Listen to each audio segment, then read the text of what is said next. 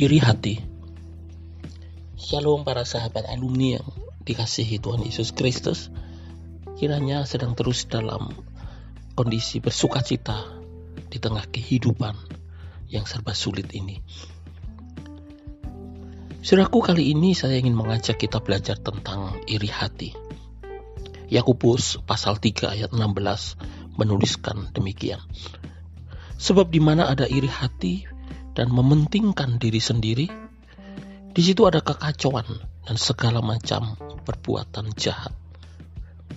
Saudaraku, pernahkah kita menjadi tidak atau kurang bersuka cita saat mengetahui bahwa orang lain mengalami kebaikan-kebaikan?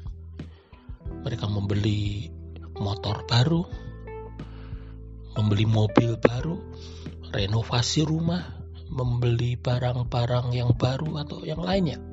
Lalu hati kita tidak turut bersuka cita, bahkan malah ada kekesalan. Suraku itulah iri hati. Iri hati membuat kita terlalu berfokus pada berkat yang dialami orang lain daripada yang kita sendiri alami. Dan dengan sikap yang keliru atau negatif. Di dalam perumpamaan orang-orang upahan di kebun anggur, Yesus menceritakan tentang seorang pekerja pekerja upahan yang kemudian protes kepada si tuan pemilik kebun anggur tadi oleh karena ia menerima tidak lebih dari pekerja-pekerja upahan lain yang notabene jam kerjanya tidak lebih banyak daripada dirinya.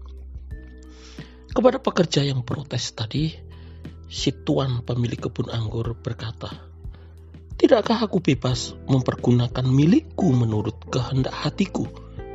Atau iri hatikah engkau karena aku murah hati? Matius 20 ayat 15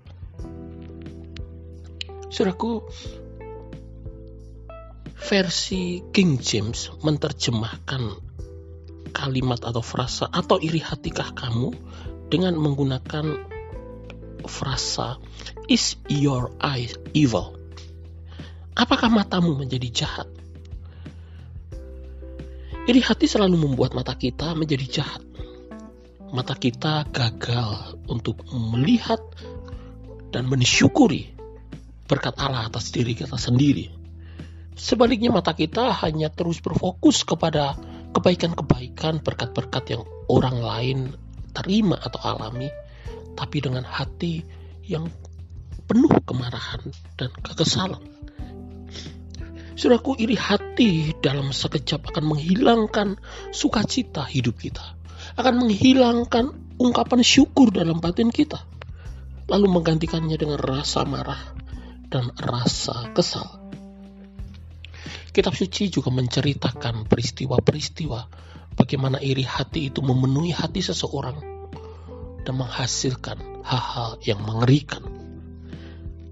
Taruh saja misalnya Kain.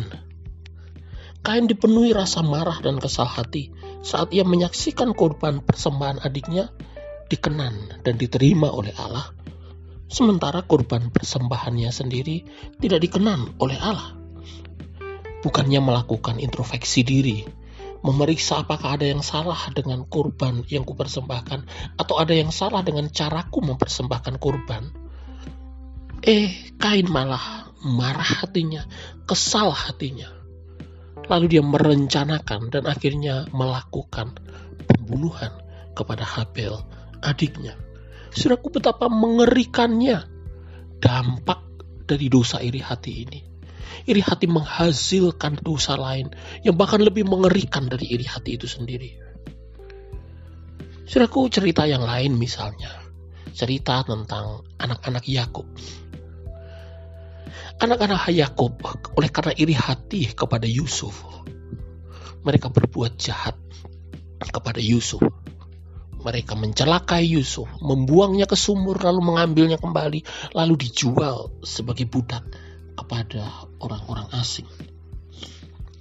Saudaraku dalam perjanjian baru, kitab kisah para rasul juga mencatat bagaimana rasa iri hati telah membuat para imam, telah membuat imam besar dan para pengikutnya kemudian menangkap dan memenjarakan para rasul. Saudaraku iri hati benar-benar menghasilkan kekacauan dan segala macam perbuatan jahat. Tepat seperti yang dikatakan di ayat yang pertama kita baca tadi Yakobus 3 ayat 16. Sebab di mana ada iri hati dan mementingkan diri sendiri, di situ ada kekacauan dan segala macam perbuatan jahat. Saudaraku lantas, bagaimana caranya kita bisa mengatasi dosa iri hati ini? Yang pertama, kembangkan karakter kasih dalam hidup kita. Paulus mengatakan bahwa kasih itu tidak cemburu. Ia menulis dalam 1 Korintus 13 ayat 4. Jikalau iri hati adalah sikap meratapi kebaikan-kebaikan yang dialami orang lain, kesal dan marah oleh karena kebaikan-kebaikan yang dialami orang lain, maka kasih itu sebaliknya. Kasih akan bergirang, bersorak, dan bersuka cita atas kebaikan-kebaikan yang dialami oleh orang lain. Bahkan kasih selalu memikirkan cara bagaimana supaya orang lain mengalami apa yang baik. Yang kedua, disiplin diri untuk mengucap syukur. Saudaraku, tindakan mengucap syukur akan menolong kita untuk melihat, untuk menyaksikan, menyadari, dan kemudian mensyukuri betapa baiknya Tuhan atas hidup kita. Mensyukuri kebaikan-kebaikan yang kita terima dari Tuhan. Dan ketika kita asik untuk menyaksikan, menyadari, dan kemudian mensyukuri kebaikan-kebaikan Tuhan atas hidup kita, maka kita tidak akan sempat lagi untuk kemudian iri hati kepada orang lain. Para sahabat alumni yang saya kasihi, mari kita semua waspada terhadap dosa iri hati yang bisa menyusup masuk perlahan namun pasti di dalam hidup kita. Biarlah Tuhan dan kemurahannya menjagai kita supaya tidak terjatuh di dalam dosa ini. Tuhan memberkati.